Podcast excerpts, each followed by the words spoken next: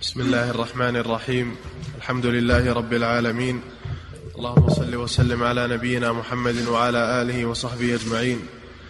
قال المصنف رحمه الله تعالى: وعن عبد الرحمن بن أبي بكرة رضي الله تعالى عنه قال: كتب أبي وكتبت له إلى ابنه عبد الله بن أبي بكرة وهو قاض بالسجستان ألا تحكم بين اثنين وأنت غضبان، فإني سمعت رسول الله صلى الله عليه وسلم يقول: لا يحكم أحد بين اثنين وهو غضبان. وفي رواية: لا يقضين حكم بين اثنين وهو غضبان. بسم الله الرحمن الرحيم. الحمد لله رب العالمين، صلى الله وسلم على نبينا محمد وعلى آله وأصحابه أجمعين. وهذا الحديث في آداب القاضي، فهذا أبو بكرة نفيع بن الحارث رضي الله عنه، الصحابي الجليل، أملى على ابنه عبد الرحمن أن يكتب إلى ابنه عبد الله.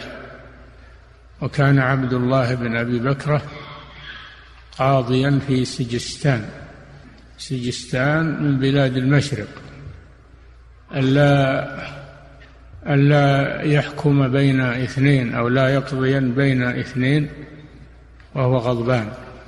ثم ذكر الحديث عن رسول الله صلى الله عليه وسلم الذي سمعه من الرسول صلى الله عليه وسلم لما كان القضاء والحكم بين الناس يتطلب العدالة بين الخصوم والتثبت في الأمور وعدم الاستعجال، فإنه نهي عما يخل بهذا الأمر، وذلك لأن يقضي أو يحكم بين الناس وهو في حالة لا يتمكن فيها من الاستيعاب وسماع الخصوم وتحري العدل، لأنه مشغول بما هو فيه من العوارض التي تشغله، فلا يحكم إلا وهو فارغ البال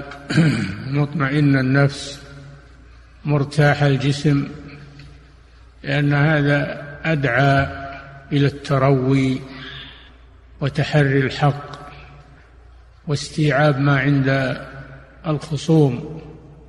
فهذا فيه أولا نصيحة الولاة من قضاة وغيرهم، فإن أبا بكرة رضي الله عنه نصح لابنه لما كان قاضيا، وهذا فيه العمل بقوله صلى الله عليه وسلم: الدين النصيحة. قلنا: لمن؟ قال: لله ولكتابه ولرسوله ولأئمة المسلمين وعامتهم. فالمسلم يكون ناصحا ولا يكون غاشا، ينصح إخوانه لا سيما المسؤولين منهم، لأن هذا من التعاون على البر والتقوى. وفيه أنه لا بد من ذكر الدليل، فإن أبا بكرة لما ذكر النصيحة لابنه عن القضاء وهو غضبان أتى بالدليل عن الرسول صلى الله عليه وسلم. وفيه المسألة التي ساق المصنف الحديث من أجلها، وهو النهي،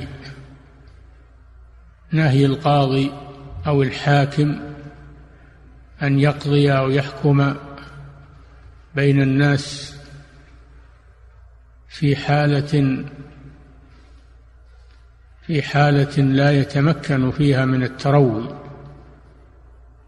والحديث نص على الغضب، والغضب صفة تعتري الإنسان فيخرج عن اعتداله، لأمر أثاره. قالوا: وهو غليان في القلب، غليان في القلب، هذا عند المخلوقين. أما غضب الله جل وعلا هذا كما يليق بجلاله سبحانه وتعالى لا يفسر بأنه غليان القلب، ولكن يقال كما يليق بجلاله سبحانه وتعالى، إنما هذا غضب المخلوقين عبارة عن غليان في القلب ويثور معه الدم، ولهذا تجد الغضبان يحمر وجهه لأنه يفور عنده الدم من الغضب.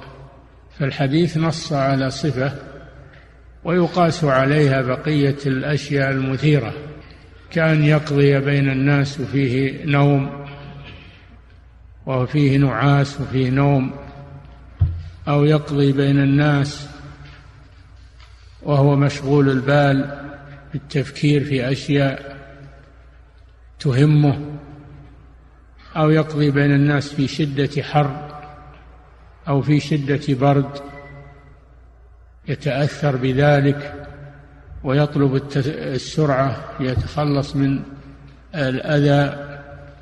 فيقاس على الغضب كل ما كان في معناه من الأشياء التي لا يتمكن القاضي من التروي والاطمئنان.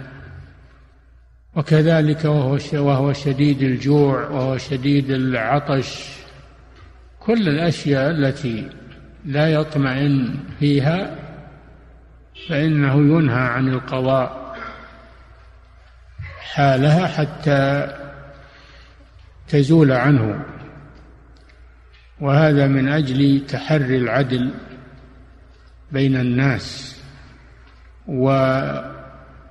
واستقصاء الأدلة